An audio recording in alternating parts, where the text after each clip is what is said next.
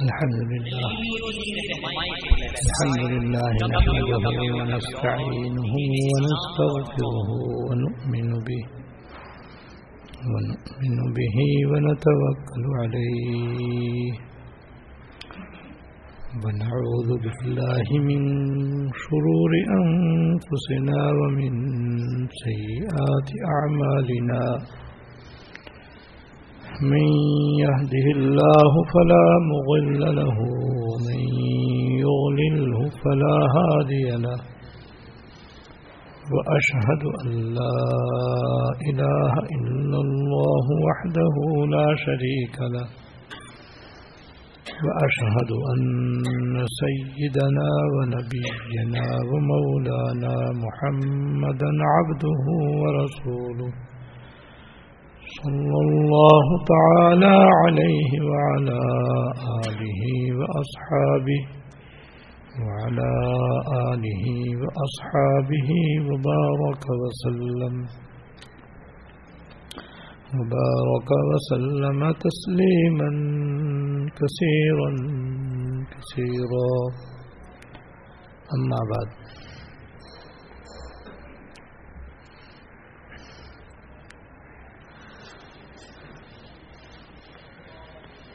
حیات المسلمین کی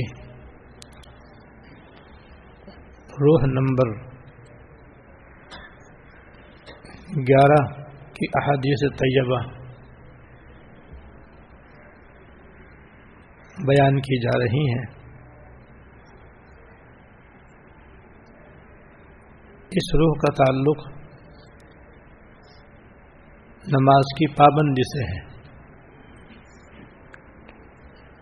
یعنی ہر مسلمان مرد عورت کو چاہیے کہ وہ پانچوں نمازوں کے ادا کرنے کا پابند رہے۔ نہ نماز چھوڑے، نہ نماز قضا کرے۔ اور اگر مرد ہے تو بلا عذر شریف جماعت بھی ترک نہ کرے۔ ہاں عورتوں پر جماعت واجب نہیں ہے۔ لیکن ان کو بھی اپنے گھروں میں نماز کو اس کے وقت میں ادا پڑھنا چاہیے۔ ادا نہیں کرنا چاہیے۔ نماز کو چھوڑ دینے کا بڑا عذاب اور وبال ہے۔ اور بلا عذر شری قضا کرنے کا بھی بڑا عذاب اور وبال ہے۔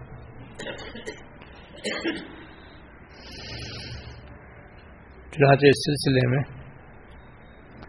حضرت نے یہ حدیث بیان فرمائی ہے جو ترمزی نسائی اور ابن ماجہ شریف کے اندر ہے۔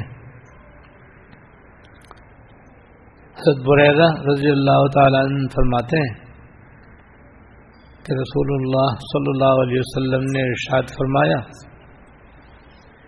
کہ ہمارے اور منافقین کے درمیان جو عہد ہے، وہ نماز ہے۔ لہذا جس نے نماز چھوڑ دی، وہ کافر ہو گیا۔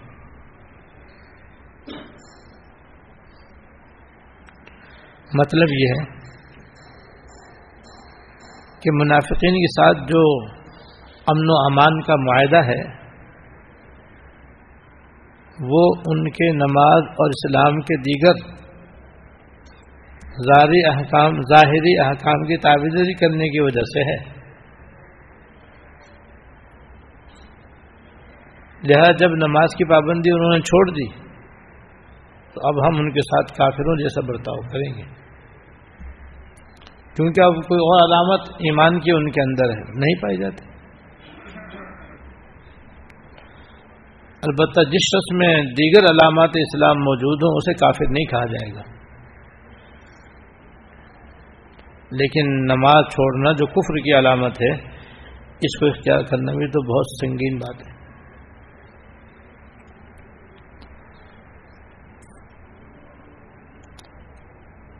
منافقین حضور صلی اللہ علیہ وسلم کے زمانے میں کافروں کی ایک بدترین قسم کا نام ہے۔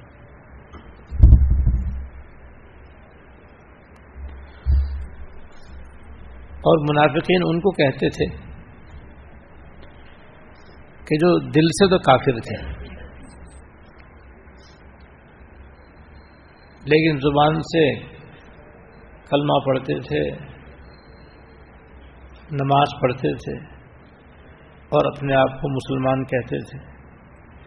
اور مسلمانوں کے ساتھ ملے جلے رہتے تھے۔ تو ظاہری احکام کے اعتبار سے وہ مسلمان سمجھے جاتے تھے اور مسلمانوں جیسا ان کے ساتھ برتاؤ کیا جاتا تھا۔ لیکن دل سے وہ مسلمان نہیں تھے۔ جب وہ کافروں کے پاس جاتے تھے تو ان سے کہتے تھے، ہم تو تمہارے ساتھ ہیں۔ اور جب مسلمانوں کے پاس آتے تھے کہتے ہم تمہارے ساتھ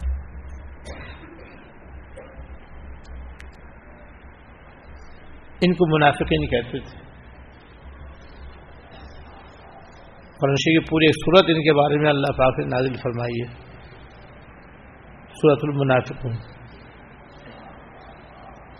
اور بھی جگہ جگہ اللہ پاک نے قرآن شریف میں ان کا ذکر فرمایا اور ان کی مذمت فرمائی ہے۔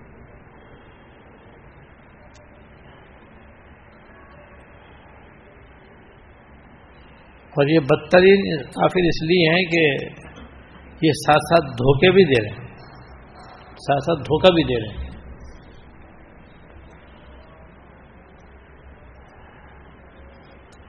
کیونکہ دل سے کافر ہیں ظاہر میں اپنے آپ کو مسلمان کہہ رہے ہیں۔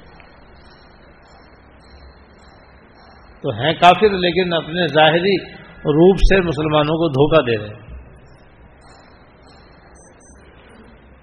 دھوکہ جھوٹ بولنے کی وجہ سے یہ بدترین کافر ہے ان کے مقابلے میں بہت سے کافر وہ تھے جو جیسے دل سے کافر تھے، ظاہر کے اعتبار سے بھی کافر تھے۔ لیکن ان سے کچھ مسلمانوں کو دھوکہ نہیں تھا۔ کیونکہ وہ اپنے آپ کو مسلمان نہیں کہتے تھے، نہ مسلمان سمجھتے تھے۔ تو وہ کافر تھے لیکن ان سے بدتر نہیں تھے کم تر تھے وہ۔ تیسرے سچے اور پکے مسلمان تھے۔ جو صحابہ اکرام کہلاتے تھے رضوان اللہ تعالیٰ علی مجمعی اسی لیے احادیث طیبہ میں ان کے لیے جہنم کا عذاب بھی سخت ترین ہے، اللہ بچا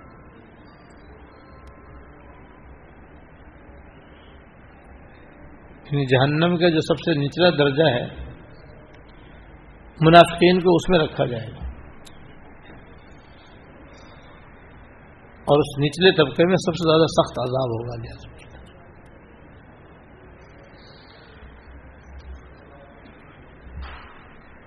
باقی درجات میں دوسرے کافروں کو رکھا جائے گا اور ڈالا جائے گا۔ تو جو سب سے بالائی منزل ہے، جس میں عذاب بنسبت نچلے درجوں کے ہلکا ہوگا اس کے اندر ان مسلمانوں کو ڈالا جائے گا جو فاصل و فاجر ہوں گے، نماز نہیں پڑھتے ہوں گے، روزے نہیں رکھتے ہوں گے، جھوٹ بولتے ہوں گے اور پھر انہوں نے توبہ بھی نہ کی ہوگی۔ اور دیگر امور کے لحاظ سے بھی ان کی مفرت نہ ہوئی ہوگی، ان کو اس درجے میں ڈالا جائے گا۔ ان کو گناہوں کی میل کچیل سے پاک صاف کرنے کے لیے ڈالا جائے گا۔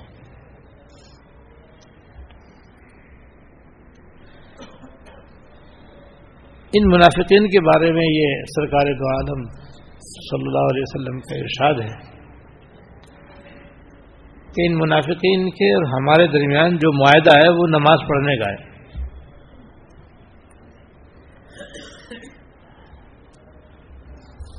کہ یہ نماز کی پابندی کریں گے۔ اور جب پابندی کریں گے تو ہم ان کے ظاہری طور پر نماز پڑھنے کی وجہ سے ان کو مسلمان سمجھیں گے۔ اور مسلمانوں جیسا ان کے ساتھ برتاؤ کریں گے۔ جو سہولتیں اور جو حقوق مسلمانوں کو حاصل ہیں وہ انہیں بھی حاصل ہوں گے۔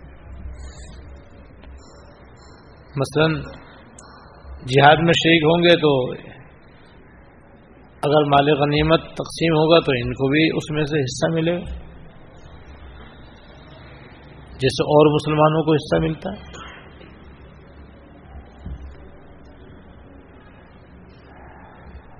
اگر ان سے کہیں راستے میں ملاقات ہوگی تو جیسے اور مسلمانوں کو سلام کیا جاتا ہے، ان کو بھی سلام کیا جائے گا۔ جیسے مسلمان بیمار ہو جائے تو اس کی عادت کی جائے گی، ان کی بھی عادت کی جائے گی۔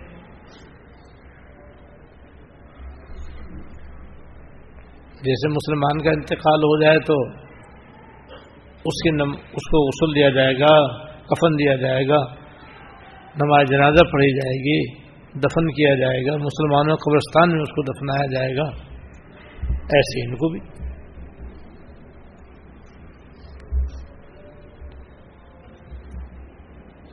تو ان سے جو معاہدہ ہے نماز پڑھنے کی وجہ سے ہے کہ نماز پڑھیں گے تو مسلمان سمجھے جائیں گے۔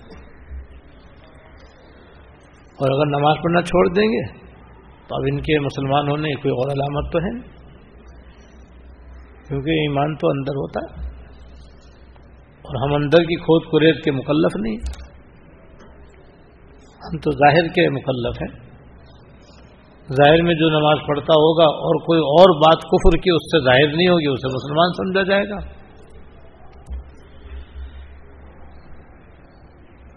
اور جب نماز بھی نہیں پڑھے گا تو پھر اس کو کافی سمجھا جائے گا اور کافی جیسے اس کے ساتھ برتاؤ کیا جائے گا۔ البتہ اگر کسی شخص کے اندر نماز کے علاوہ دوسرے مسلمانوں کی علامتیں پائی جائیں گی، جس روزے رکھتا ہے، حج کرتا ہے زکات دیتا ہے، ذکر کرتا ہے، تلاوت کرتا ہے تو محض نماز چھوڑنے کی وجہ سے وہ کافر نہیں ہوگا۔ ہاں فاسق و فاجر ہو جائے گا وہ۔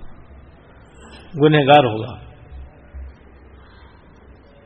کیونکہ اس سے کوئی اور کفر کی بات ظاہر نہیں ہو رہی۔ جب ظاہر نہیں ہو رہی تو اس کو تو مسلمان ہی کہیں گے۔ اور مسلمانوں جیسا ہی معاملہ کریں گے۔ بس یوں کہیں گے کہ یہ گنہگار ہے۔ اور فاسق ہے۔ اس کو اس گناہ سے توبہ کرنی چاہیے اور نماز کی پابندی کرنی چاہیے۔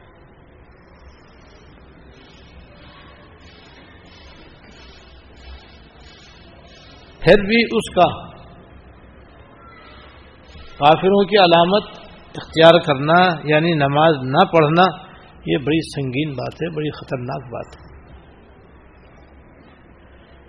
اس سے تمام مسلمان مردوں اور عورتوں کو چاہیے کہ وہ ہر حال میں نماز کے پابند رہیں۔ جہاں بھی رہیں، نماز پڑھتے رہیں۔ تاریخ نماز نہ بنے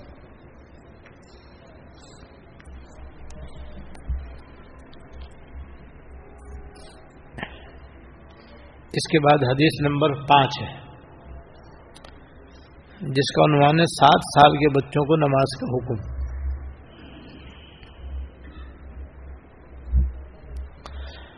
حضرت عامر ابن شعیب رضی اللہ تعالیٰ اپنے والد مکرم سے اور اپنے اور وہ اپنے دادا سے روایت کرتے کہ نبی کریم صلی اللہ علیہ وسلم نے ارشاد فرمایا کہ جب تمہارے بچے سات سال کے ہو جائیں تو انہیں نماز پڑھنے کا حکم دو۔ اور جب وہ دس سال کے ہو جائیں تو نماز چھوڑنے پر انہیں مارو۔ اور ان کے بستر بھی الگ الگ کر دو۔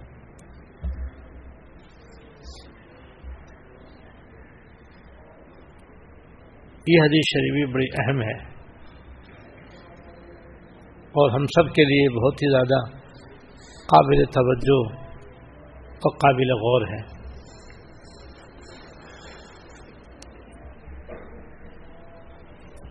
اور اس لحاظ سے یہ اہم ہے کہ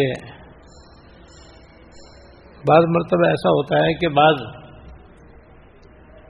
مسلمان مرد عورت اور خواتین و حضرات خود تو نماز کے پابند ہوتے ہیں، لیکن عموماً ان کی اولاد نماز کے پابند نہیں ہوتی۔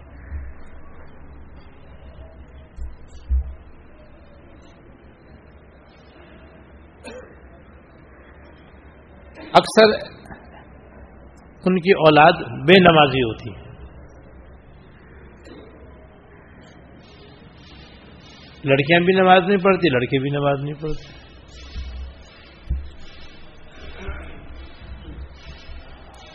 اور جب ان کے ماں باپ سے کہو کہ بھائی تمہارے بچے تو نماز ہی نہیں پڑھتے۔ تو کہتے ہم نے تو بہت کہا، وہ مانتے ہی نہیں۔ بس یہ کہہ کے فارغ ہو جاتے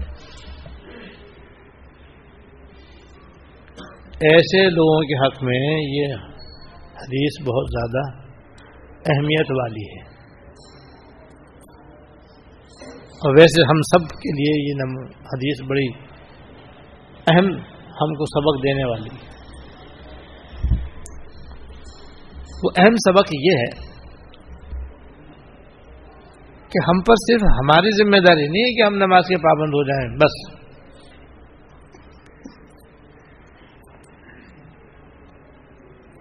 ہم سب کی جہاں اپنے آپ کو نماز کا پابند بنائے رکھنے کی پابندی ہے،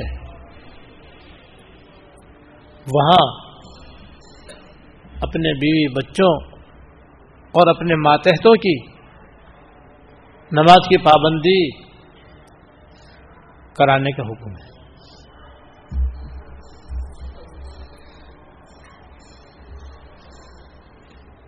صرف اتنا کافی نہیں کہ ہم نماز پڑھ لیں بس۔ اب ہمارے گھر والے نماز پڑھ رہے ہیں، نہیں پڑھ رہے ہیں، ہمارے بچے نماز پڑھ رہے ہیں، نہیں پڑھ رہے ہیں۔ اس سے ہمیں کوئی سروکار نہ ہو، ایسا نہیں۔ ہمارے دو فرض ہیں ہماری دو ذمہ داریاں ہیں۔ پہلی ذمہ داری یہ کہ ہم خود نماز کے پابند رہیں۔ دوسری ذمہ داری یہ کہ اپنی اولاد، اپنی بیوی، اپنے بچوں، اپنے ماتحت رہنے والے بہن بھائیوں اور ملازمین کی بھی نماز کی پابندی کا اہتمام کریں اور کرائیں۔ اور اولاد کو نماز کا پابند بنانے کا طریقہ یہ ہے کہ بچپن ہی سے ان کو نماز کا پابند بنایا جائے۔ ماں باپ پر جس طرح اپنی اصلاح اور تربیت لازم ہے، ایسی اپنی اولاد کی بھی اصلاح اور تربیت ضروری ہے۔ اور اصلاح و تربیت ہوتی ہے گھر کے اندر۔ ماں کی گود میں۔ ماؤں کی ذمہ داری ہے، باپ کی ذمہ داری ہے کہ جب اللہ پاک نے ان کو اولاد کی نعمت عطا فرمائی ہے تو اب وہ اس کا حق بھی ادا کریں۔ اور اولاد کا حق یہی ہے کہ ان کی دینی تربیت کی جائے اور ان کو شروع سے نماز کا عادی بنایا جائے اور نماز پڑھنے کی ان کے اندر عادت ڈالی جائے۔ یہ کام بچپن میں کرنا ہوتا ہے۔ جو بچپن میں نماز کا پابند ہو جاتا ہے، پھر عمر بھر نماز کا پابند ہی رہتا ہے عام طور پر۔ اور جن کی بچپن میں نماز پڑھنے کی عادت نہیں بنتی، بڑے ہو کر کے بھی عام طور پر نہیں بنتی۔ تو یہ جو بعض لوگ کہتے ہیں کہ ہم نے تو اپنے بچوں کو بہت کہا بچوں سے بہت کہا، نماز پڑھا کر پڑھتے ہیں جناب، اس میں آپ کی کوتاہی کا دخل ہے۔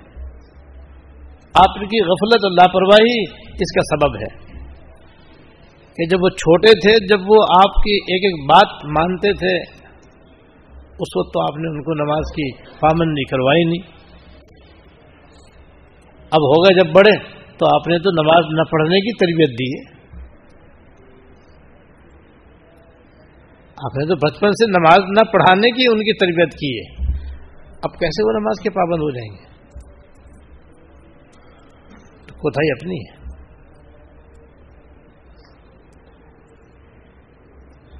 چنانچہ اسلامی تربیت کا طریقہ یہی ہے کہ جب بچے بالکل معصوم اور بالکل ہی نہ سمجھ ہوں،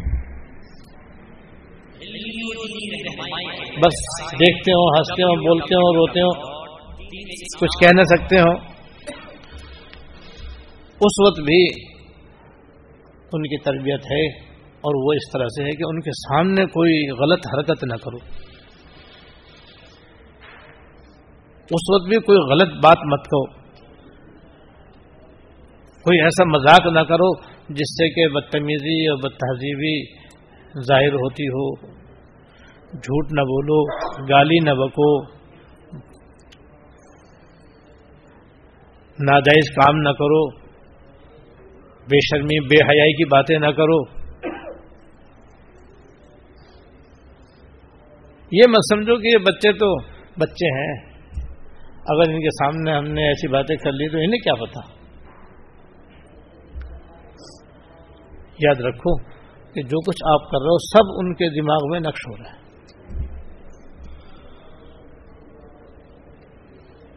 وہ ٹیپ کر رہے ہیں آپ کی ساری حرکتیں، آپ کی ساری باتیں۔ بول نہیں سکتے، مگر وہ دیکھ رہے ہیں، سن رہے ہیں۔ اور جو کچھ آپ کر رہے ہیں سب ان کے ذہن پہ نقش ہو رہا ہے۔ اگر آپ نے اچھے کام کیے اچھی باتیں کی اچھے اعمال کیے، اچھے اخلاق سے آپ نے اپنے گھر کے اندر اپنے آپ کو پابند رکھا، تو وہی اچھی اچھی باتیں ان کے دماغ میں نقش ہوں گی۔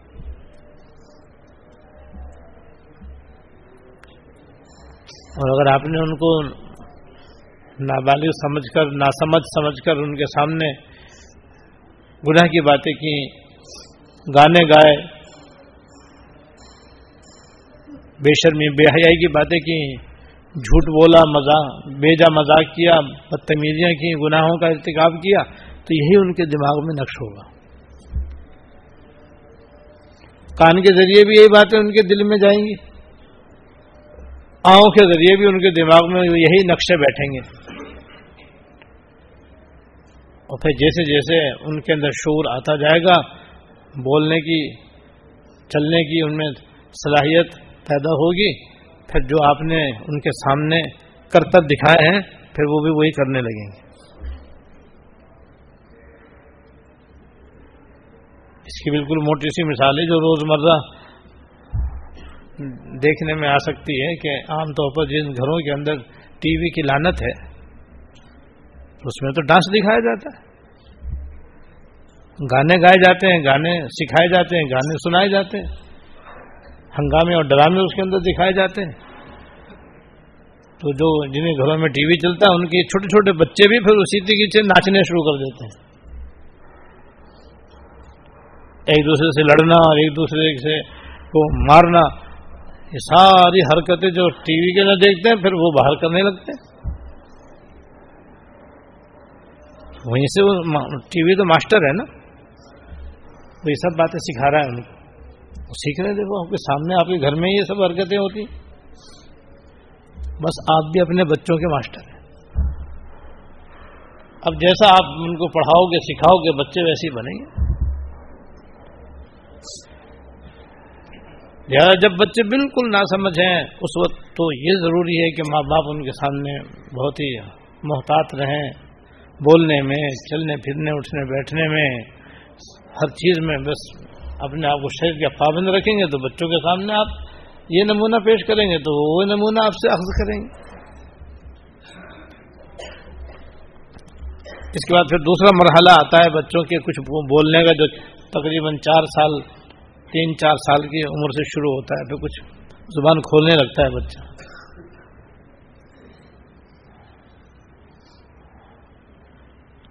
تو عام طور پر ماں باپ اس کو ابو امی سکھاتے ہیں۔ حالانکہ اس کی سکھانے کی ضرورت ہے وہ تو خود ہی سیکھ جائے گا۔ اچھا یہ ہے کہ اس وقت اللہ کا نام سکھائے سب سے پہلے بچے کو اللہ کا نام سکھائے اور اللہ کا نام ایسا ہے کہ بچہ نہایت آسانی سے سیکھ لیتا ہے۔ تو جب پہلا بول بولے تو اللہ کا نام بولے۔ اور جب اللہ کا نام سیکھے گا تو ساری عمر جب اللہ کا نام لے گا، آپ کو اس کا سواب ملے گا۔ جی، اچھے اعمال آپ سکھائیں گے تو آپ کی اولاد آپ کے لیے صدقہ جاریہ بنے گی۔ آپ کا انتقال ہو جائے گا، آپ قبر کے اندر ہوں گے اور آپ کے جسم کا بھی شاید پتہ نہ ہو کہ کہاں ہے، کہاں نہیں۔ مٹی ہو جائے گا۔ لیکن آپ کی اولاد اگر آپ نے ان کی نیک تربیت کی ہوگی تو جتنے نیک اعمال وہ کریں گے، سب کا ثواب قبر میں والد صاحب کے پاس پہنچے گا، والدہ کے پاس پہنچے گا۔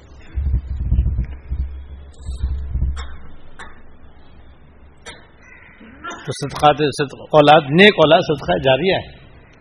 مگر جب یہ جب وہ نیک ہو، بدکار اور فاسق و فاجر اولاد تو نہیں، صدقہ جاریہ بن سکتی۔ تو جب بچہ بولنے لگے تو پھر اللہ کا نام سیکھا اور دوسرے چھوٹے چھوٹے کلمے اس کو بتاؤ۔ عمل سے عملاً بھی اس کے سامنے شریعت کے پابند رہو۔ اور اب اس کو سکھانا بھی شروع کرو۔ پھر جب اللہ کا نام سیکھ جائے تو پھر اسی طریقے سے دوسرے کلمات سلام کرنا سکھاؤ۔ اچھی بات ہو تو اس پہ ماشاء اللہ کہنا سکھاؤ۔ آئندہ کوئی کام کرو تو انشاءاللہ اللہ کہنا سکھاؤ۔ کوئی ہدیہ دے تو اس کو جزاک اللہ کہنا سکھاؤ۔ تو موقع بموقع جو آسان آسان چھوٹی چھوٹی دعائیں ہیں، جو سرکار دو عالم صلی اللہ علیہ وسلم سے منقول ہیں، وہ دعائیں اس کو سکھاؤ۔ جب اسے دودھ پلاؤ تو بسم اللہ پڑھ کے پلاؤ، پانی پلاؤ تو بسم اللہ پڑھ کے پلاؤ، کھانا اس کے منہ میں ڈالو تو بسم اللہ پڑھ کے ڈالو۔ اگر کھانا کھانے کے دوران اسے کچھ گر جائے تو اس کو اٹھانے کے لیے اس کو سمجھاؤ، خود بھی اٹھا کر کھاؤ۔ اول تو خود اٹھا کر آپ کھائیں گے تو خود ہی وہ بھی اٹھا کر کھائے گا۔ کیونکہ آپ تو اس کے ماسٹر ہیں۔ اور سب سے پہلے ماسٹر آپ ہی ہیں۔ وہ تو جو کچھ آپ کو دیکھے گا ویسے ہی کرے گا۔ آپ نے پلیٹ میں بہت کھانا ایسے بلا وجہ بچا دیا تو وہ بھی پھر ایسے ہی کرے گا۔ آپ نے چائے کی پیالی میں چائے بلا وجہ بچا دی تو وہ بھی بچائے گا۔ گلاس میں آپ نے ہی پانی بچا دیا تو وہی بچائے گا۔ آپ نے بغیر بسم اللہ کے ایک ہی سانس میں گلاس چڑھا لیا تو وہ بھی ایسے ہی کرے گا۔ بس وہ تو آپ کو ٹیپ کر رہا ہے، بس سمجھ لیجیے آپ اس کے سامنے جو ہیں، بس ایک نمونہ ہے بننے کے لیے۔ تو جیسا آپ کو دیکھے گا، ویسے کرے گا بس۔ تو اس کے سامنے صحیح بھی رہیں، صحیح بھی کریں، صحیح بھی اس کو سکھائیں۔ اور جب پانچ چھ سال کا بچہ ہو جاتا ہے تو پھر وہ ماں باپ کی نماز کی بھی نقل اتارنے لگتا ہے۔ جن گھروں میں بچوں کی نعمت ہوتی ہے وہاں یہ نعمت بھی ہوتی ہے اگر ماں باپ نمازی ہیں تو پھر وہ بچہ ان کے سامنے کھڑے ہو کر کے نماز پڑھ رہا ہوتا ہے۔ کبھی ماں باپ کمر بھی, چڑھ رہا ہے اور جناب دوسری طرف وہ رکو سجدہ بھی کر رہا ہے۔ دعا بھی مانگ رہا ماں باپ کو بھی اس کی دعا مانگ کر ایسا مزہ آتا ہے کہ سبحان اللہ۔ چھوٹے چھوٹے ہاتھ جب وہ اللہ کی بارگاہ میں اٹھاتا ہے، تو تو نہ سمجھی میں اٹھاتا ہے، لیکن کتنا پیارا معلوم ہوتا ہے۔ اب اگر آپ کوٹ پتلون پہنیں گے تو پھر تو بچہ بھی یہ پہنے گا۔ اگر آپ ٹوپی اڑیں گے، کرتا پہنیں گے، شلوار ٹکنے سے اوپر رکھیں گے تو بچے کو بھی یہ اچھا لگے گا۔ اب بچپن میں تو آپ نے اسے کوٹ پتلون پہنا دی۔ انگریزی بال رکھ دیے۔ اب آپ کہہ رہے ہیں کہ بھائی ٹوپی اوڑھتے وہ کیسے اڑے گا؟ بھائی سکھایا تھا آپ نے یہ۔ جیسی آپ تربیت کرو گے، بچہ تو ویسے تیار ہوگا۔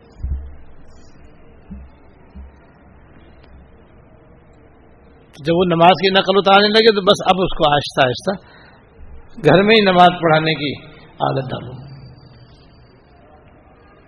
ماں کی ذمہ داری ہے کہ وہ بچیوں کو بھی نماز کا پابند بنایا جس کے لیے اس کو استنجا کرنا بھی بتایا بتاتی ہیں عموماً مائیں بچوں کو استنجا تو بتاتی ہیں، بتانا پڑتا ہے۔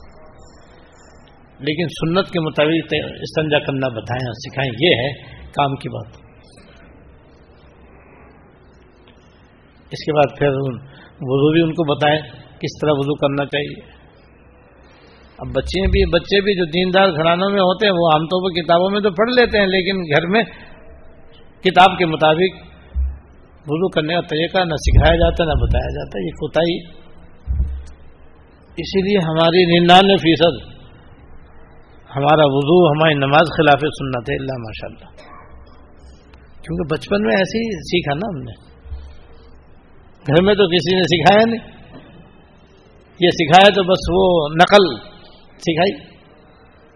یا پھر بندہ، بچہ اور بچی دوسروں کو دیکھ دیکھ کر کے نقل اتارتا ہے، وضو کی بھی، نماز کی بھی۔ تو ہماری تو جو اصل نماز ہے وہی سنت کے مطابق نہیں ہے، وضو ہمارے سنت کے مطابق نہیں ہے۔ تو جو ہم سے سیکھے گا تو وہ بھی تو ایسے ہی کرے گا۔ یوں ہماری نماز جو ہے وضو استنجا ہمارا سنت کے مطابق نہیں ہے، کتاب کے مطابق نہیں ہے۔ ماں باپ کی ذمہ داری ہے کہ اس کو سنت کے مطابق استنجا کرنا بتائیں، سنت کے مطابق نماز پڑھنا سکھائیں، بتائیں۔ تو نماز تو پڑھا یاد کرا دی جاتی ہے مکاتب کے اندر۔ طریقہ نہیں بتایا جاتا، طریقہ نہیں سکھایا جاتا۔ یہ ماں باپ کی کوتاہی ہے، جسے دور کرنا چاہیے۔ خود بھی سیکھیں کہ کیسے سنت کے مطابق سنجا ہونا چاہیے، کس طرح سنت کے مطابق وضو کرنا چاہیے اور کس طرح سنت کے مطابق نماز پڑھنی چاہیے۔ ہم چاہیں گے تو سب ہمارے لیے سب آسان ہے، موجود ہے سب۔ ایک خواجہ درد نیس وغیر نہ طبیب ہست. ایک خواجہ درد نیس وغیر نہ طبیب ہست. درد نہیں ہے، ورنہ تو ڈاکٹر تو موجود. وہ ڈاکٹر کیا کرے گا جب مریض کے ذہن میں مرض ہی نہیں ہے؟ تو علاج تو موجود ہے، کوئی چاہے. تو ہی اگر نہ چاہے تو بہانے ہزار. تو یہ تو بہانے والی بات ہو رہی تو جب بچے نقل اتارنے لگے تو اب ان کو نماز جتنی یاد ہو سکے یاد کراؤ، نماز پڑھنا بتاؤ۔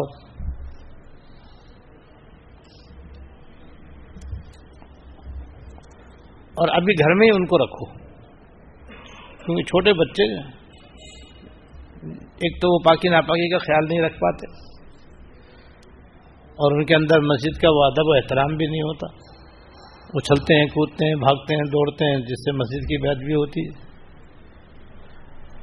حدیث شریف میں ایسے چھوٹے چھوٹے بچوں کو مسجد میں لانے سے منع فرمایا جنب و سبیان حکم مساجد حکم او کما خان کہ چھوٹے بچوں سے اپنی مسجدوں کو بچاؤ، ان کو مسجد میں مت لاؤ۔ بعض لوگ اس کے اندر بھی بڑا مبالغہ کرتے ہیں کہ جب جوش آتا ہے تو بس پھر ایسے چھوٹے چھوٹے بچوں کو مسجد میں لانا شروع کر دیتے ہیں۔ وہ کہیں پیشاب کر دیتے ہیں، کہیں پخانا کر دیتے ہیں۔ اور بٹھاؤ کہیں، ملے کہیں۔ شور، شار، یہ، وہ، بھاگم بھاگ، مسجد کی، ان کو کیا پتا یہ مسجد ہے؟ یہ بھی مسجد کی بے حرمتی ہے، جس سے بچنا چاہیے۔ بہرحال جب وہ سات سال کے ہو جائیں تو اب ان کو باقاعدہ نماز پڑھوائیں۔ لڑکی ہو یا لڑکا۔ اور سمجھدار ہو جائیں، مسجد کے اندر آ کر کے وہ مسجد کی بے حرمتی نہ کریں، پاکی ناپی کا خیال رکھیں، مسجد کا ادب و احترام کریں اور سکھائیں آپ ان کو۔ گھر میں ان کو بتائیں کہ بھائی مسجد میں چلیں گے، لیکن مسجد میں جا کر کھیلتے نہیں ہیں۔ بھاگتے نہیں ہیں، کودتے نہیں ہیں۔ مسجد میں جا کر ایک جگہ خاموش نماز پڑھتے ہیں، دعا کرتے ہیں، ذکر کرتے ہیں تصویر پڑھتے ہیں، تلاوت کرتے ہیں۔ یہ باتیں جب آپ ان سے کہیں گے اور آپ جب اپنے ساتھ لائیں گے اور ان کو، ان کی نگرانی کریں گے، تو یقیناً اس پر عمل کریں گے۔ کیونکہ وہ تو خالی ہو ذہن ہے جیسے آپ ان کے ذہن میں بٹھائیں گے، ویسے ہی ان کے ذہن میں بیٹھے گا۔ آپ ان کو آپ اپنے ساتھ مسجد میں لائیں۔ اور جب تک وہ مسجد کا ادب احترام نہ سیکھیں، اس وقت تک نہ لائیں۔ لیکن گھر میں نماز پڑھوائیں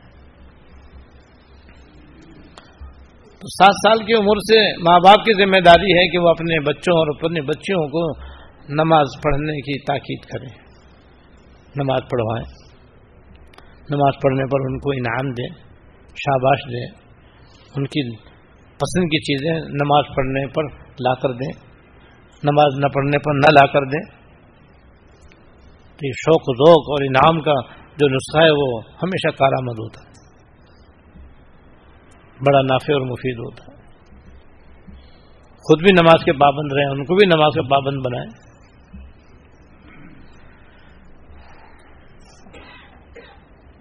اور بعض مرتبہ ایسا بھی ہوتا ہے کہ بعض بچے ذرا طبیعت کے آزاد ہوتے ہیں، تو کہنے سننے سے بعض دفعہ ان پہ اثر نہیں ہوتا۔ جیسے پانچ انگلی برابر نہیں ہے، پانچ بچے برابر نہیں۔ تو ایسے بچوں کو پھر ڈانٹنے کی بھی ضرورت پڑتی ہے تمبی کرنے کی بھی ضرورت پڑتی ہے۔ تو جیسے ماں باپ گھر کے دوسرے نقصانات کرنے پر ان کی معمولی پٹائی کرتے ہیں اور تمبی کرتے ہیں، ڈانٹ ڈپٹ کرتے ہیں یاد رکھیں، نماز نہ پڑھنے پر بھی یہ عمل کرنا چاہیے۔ کیونکہ جب پیار سے کام نہیں چل رہا۔ اور محبت سے وہ نماز کے پابند نہیں ہو رہے۔ تو بھائی اللہ پاک نے غصہ اسی لیے رکھا کہ ایسے موقع پر احتیاط سے بقدر ضرورت اس کو استعمال کرے۔ کسائی بھی نہ بنے۔ اور بالکل ہی ریشم بھی نہ بنے۔ بچے کی صحت کے اعتبار سے، بچے کی طبیعت کے اعتبار سے آپ اس کو ذرا سا ڈانٹیں، تم بھی کریں۔ ناراض ہوں اس سے۔ بات کرنا بند کریں۔ بعض بچے تو اسی سے سیدھے ہو جاتے ہیں۔ نہیں، ابو راضی ہو جائیے، آپ راضی ہو جائیے، میں اب نماز پڑھوں گا۔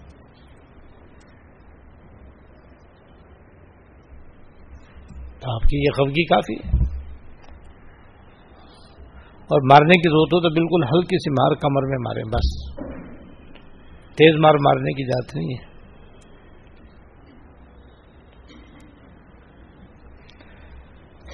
یہ ہے وہ تربیت۔ یہ نہیں کہ بس بچے پل رہے ہیں تو پل رہے ہیں، اب کیا پل رہے ہیں، کیا کر رہے ہیں، کیا سیکھ رہے ہیں، کچھ پتہ نہیں ماں باپ تو یہ تو اپنی اولاد کا خون کرنا ہے اور ان کی حق تلفی کرنی ہے، ان پہ ظلم کرنا ہے۔ کہ اللہ پاک نے آپ کو اولاد دی تھی تو اس لیے نہیں دی تھی کہ آپ ان کو دنیا کے تو کام کا بنا دیں، دین کام کا بالکل نہ بنائیں۔ یعنی ماں باپ کو یہ تو فکر ہوتی ہے کہ ہمارے بچے کل کیسے کمائیں گے، کیسے کھائیں گے۔ اس لیے ان کی دنیاوی تعلیم کا تو پورا پورا انتظام کریں گے۔ اور اس کے لیے خود بھی سویرے اٹھیں گے، ان کو تیار کریں گے، پہنچائیں گے، لائیں گے۔ اس کے لیے جتنی بھی ان کو مشقت اٹھانی پڑے، اٹھائیں گے۔ تو دنیاوی اعتبار سے تو ان کی تعلیم کا پورا پورا خیال فرمائیں گے۔ نہیں کریں گے تو دینی اعتبار سے خیال نہیں کریں گے۔ اکثر مسلمانوں کا آج کل یہی حال ہے۔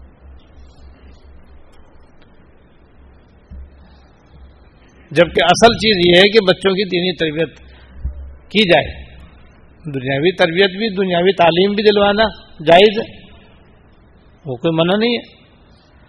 لیکن اصل ذمہ داری ان کو نیک بنانے کی ہے، دیندار بنانے کی ہے، نمازی بنانے کی ہے۔ نمازی بنانے کا اہتمام کریں۔ اور یہ ہوتا ہے بچپن سے۔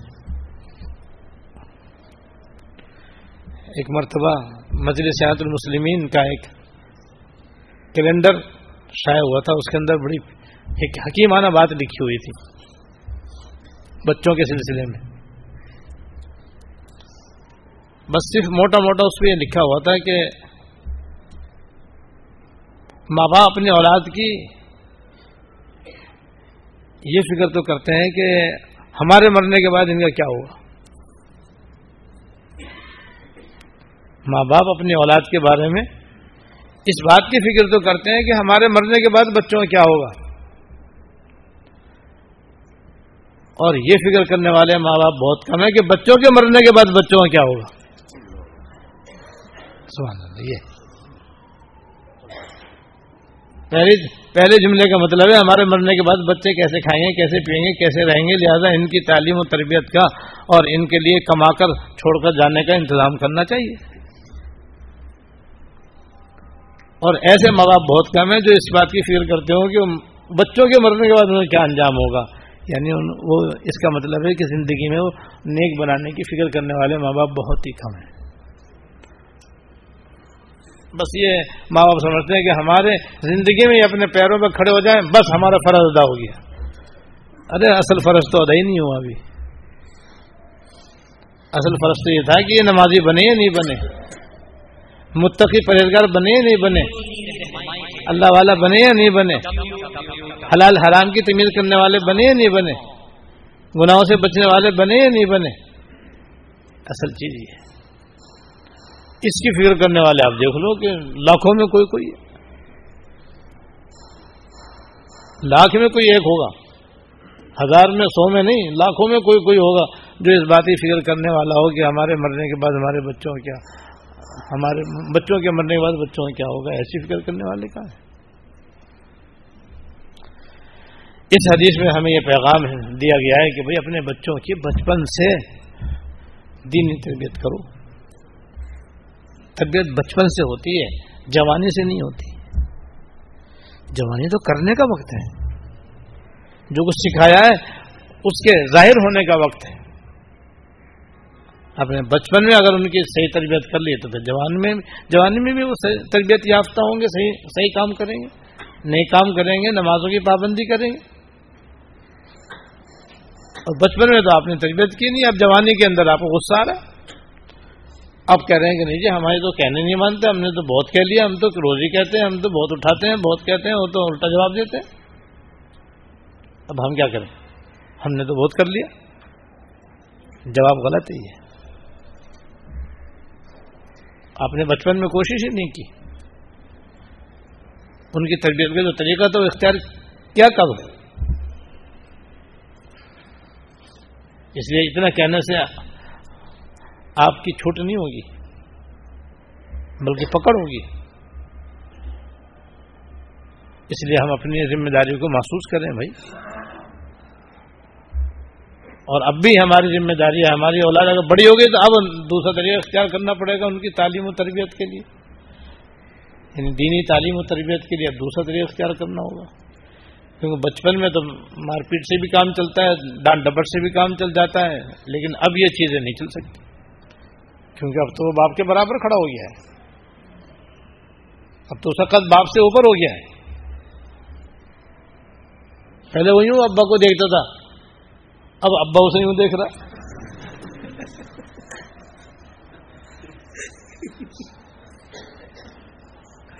اب بیٹا یوں دیکھ رہا ہے۔ ابا نہیں، بیٹا یوں دیکھ رہا ہے۔ اچھا آپ ہیں؟ اب تو فرق ہو گیا۔ اب تو پیار سے نرمی سے محبت سے شفقت سے۔ وہ بھی کبھی کبھی۔ زیادہ کہیں گے تو یہ بھی لاٹھی مارنے سے کم نہیں ہے۔ اپنے ساتھ نیک مجلسوں میں لے کے جائیں اچھی کتابیں اس کو پڑھنے کے لیے دیں۔ نیک مجلسوں میں کبھی کبھی اس کو ترغیب دے کر کے لے کے جائیں۔ اب تو بس ترغیب ہے بس۔ ترغیب کا تو مرحلہ جاتا رہا۔ نہ تو اب لڑائی ہوگی پھر۔ لڑائی سے اس سے زیادہ نقصان ہو جائے گا جو اب نقصان ہو چکا ہے۔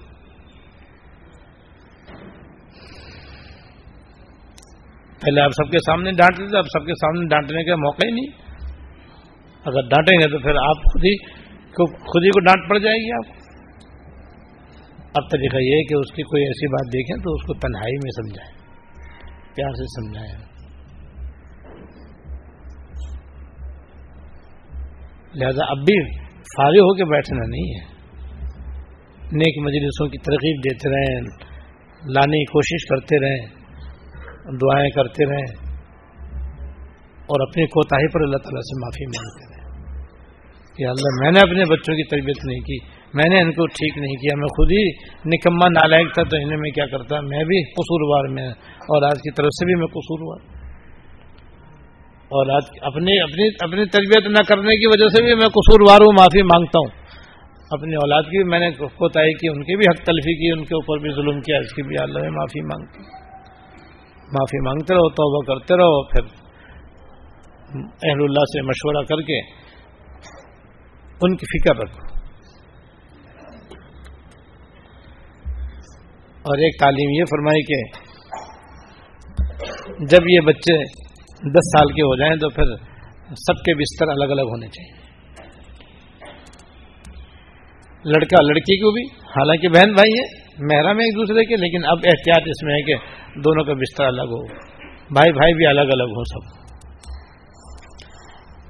کیونکہ بالغ ہونے کا زمانہ اب شروع ہو رہا ہے۔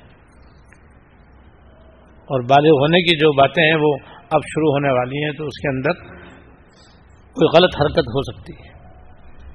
پہلے سے احتیاط کرو۔ کیسا پیارا طریقہ ہے ہمارے دین کے اندر۔ ہم جب کرتے ہیں، جب سب پانی گزر جاتا ہے، سر سے گزر جاتا ہے، تب ہمیں ہوش آتا ہے۔ اور ہمارا دین پہلے سے ہمیں ہوشیار کر رہا ہے کہ اب یہ کرو، اب یہ کرو، اب یہ کرو، یہ اب یہ کرو۔ بہرحال بھائی، اولاد بہت بڑی نعمت ہے۔ جس کے نہ ہو اس سے پوچھو کیسی بڑی کتنی بڑی نعمت ہے یہ۔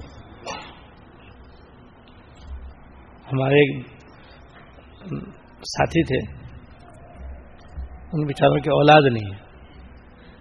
تو بھی کبھی کبھی کہتے ہیں، کاش میرا بھی کوئی انگلی پکڑنے والا ہوتا۔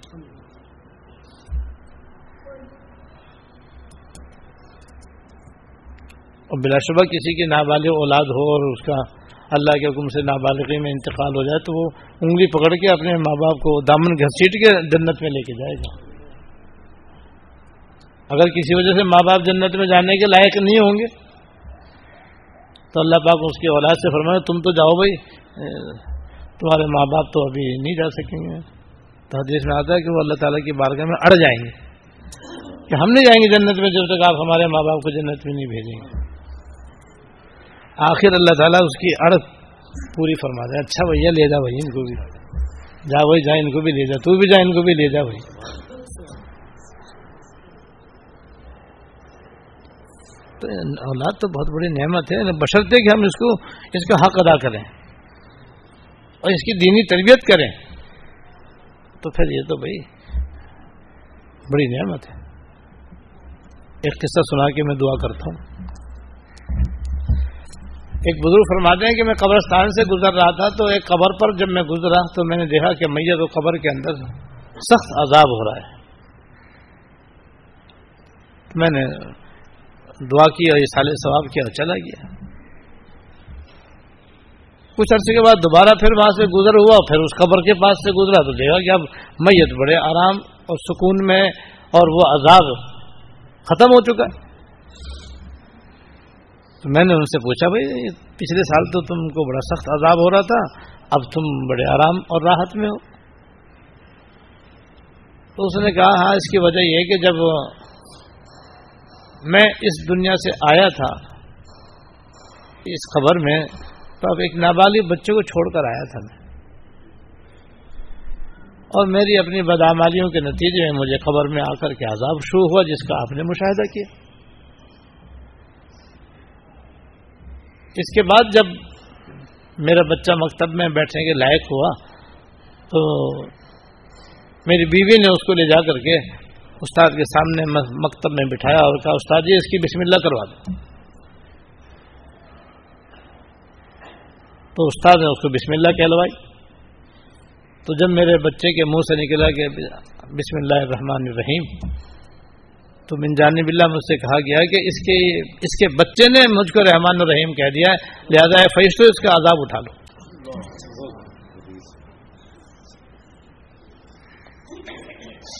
اس جب سے میرے بیٹے نے اللہ پاک کا نام لیا رحمان الرحیم، بس اسی وقت سے میرا عذاب ختم ہو گیا۔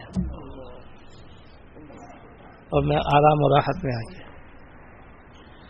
تو صرف رحمان الرحیم کہنے پر یہ فضیلت ہے، تو جو اپنے بچے کو پکا نمازی بنائے گا، دوسرے نیک کاموں کا عادی بنائے گا، تو اس پر اس کو کتنا ثواب ملے گا، کتنا حاضر ملے گا؟ لہذا ہم خود بھی پکے نمازی بنے، اپنے بچوں کو بھی نمازی بنائیں بچیوں کو بھی نمازوں کا پابند بنائیں اللہ تعالیٰ توفیق عطا فرمائے۔ واقع دوانا اللهم لك الحمد لا نحصي ثناء عليك أنت. كما أثنيت على نفسك. اللهم لك الحمد. لا نحصي ثناء عليك أنت. كما أثنيت على نفسك. اللهم لك الحمد. لا نحصي ثناء عليك أنت. كما أثنيت على نفسك. اللهم صل على سيدنا مولانا محمد وعلى آل سيدنا مولانا محمد وعلى ربنا ظلمنا أنفسنا وإن لم تغفر لنا وترحمنا لنكونن من الخاسرين. ربنا ظلمنا أنفسنا وإن لم تغفر لنا وترحمنا لنكونن من الخاسرين.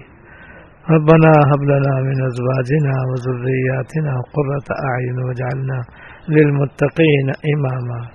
ربنا هب لنا من أزواجنا وذرياتنا قرة أعين واجعلنا للمتقين إماما. اللهم اغفر لنا وارحمنا وعافنا واعف عنا. يا ارحم الراحمين. یا رب العالمین یا حی یا قیوم یا ذل جلال والاکرام ہمارے اگلے پچھلے چھوٹے بڑے خفیہ علانیہ ہر قسم کے گناہوں کو معاف فرما. یا اللہ، ہمارے سارے گناہوں کو معاف فرما. یا ارحم الراحمین، ہم سے اپنے حقوق میں جو کوتاہیاں ہو گئی ہیں، ان کو ہی معاف فرما. اپنے اہل و عیال کے حقوق میں جو کوتاہیاں ہو گئی ہیں، ان کو ہی معاف فرما. ہمیں بھی ہماری اولاد کو بھی اللہ نیک بننے کی توفیق عطا فرما۔ ہمیں بھی ہماری اولاد کو بھی اللہ نیک بننے کی توفیق عطا فرما۔ ہمیں بھی ہماری اولاد و نسل کو بھی ہمیشہ نماز کا پابند رہنے کی توفیق عطا فرما۔ یا اللہ ہمیشہ نماز کا پابند رہنے کی توفیق عطا فرما۔ یا اللہ اپنی مرضیات پہ چلنے کی توفیق عطا فرما۔ ہماری چھوٹی بڑی ساری بیماریوں کو دور فرما۔ ہر قسم کے حادثات سے سانحات سے واقعات سے اور آفات و بلیات سے ہماری حفاظت فرما۔ یا اللہ دنیا اور آخرت کی ہر خیر عطا فرما، ہر شخص سے پناہ عطا فرما۔ یا اللہ یا اللہ ہمارے شہر پر، ہمارے ملک پر خصوصی رحم فرما۔ یا اللہ یہاں پر حکومت صالحہ قائم فرما، حکومت عادلہ قائم فرما۔ یا اللہ ہر قسم کی بے شرمی کو، بے حیائی کو، مہنگائی کو، یا اللہ بدمنی کو دور فرما۔ بالخصوص شہر کراچی میں قتل و غارت گری کے بازار کو بند فرما۔ یا اللہ بند فرما، قتل و غارت گری کا خاتمہ فرما۔ امن و امان قائم و بحال فرما۔ ہماری ساری پریشانیوں کو دور فرما، دنیا اور آخرت میں لمحہ اور آن عافیت عطا فرما۔ جتنے احباب، خواتین و حضرات نے دعا کے واسطے کہا یا لکھا ہے، سب کی نیک مرادیں پوری فرما۔ ربنا تقبل منا انك انت السميع العليم وتب علينا انك انت التواب الرحيم صلى الله تعالى على النبي الكريم محمد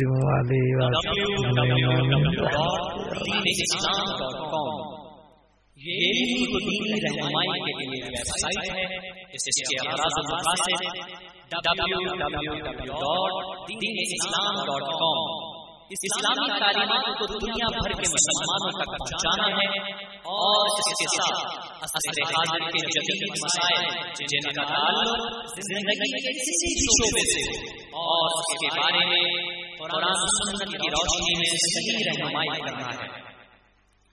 توحید رسالت کے حملوں کا مؤثر جواب اور دنیا بھر کے لوگوں کو نبی کریم صلی اللہ علیہ وسلم کے اوصاف و کمالات اور تعلیمات سے آگاہی بھی پروگرام میں شامل ہے۔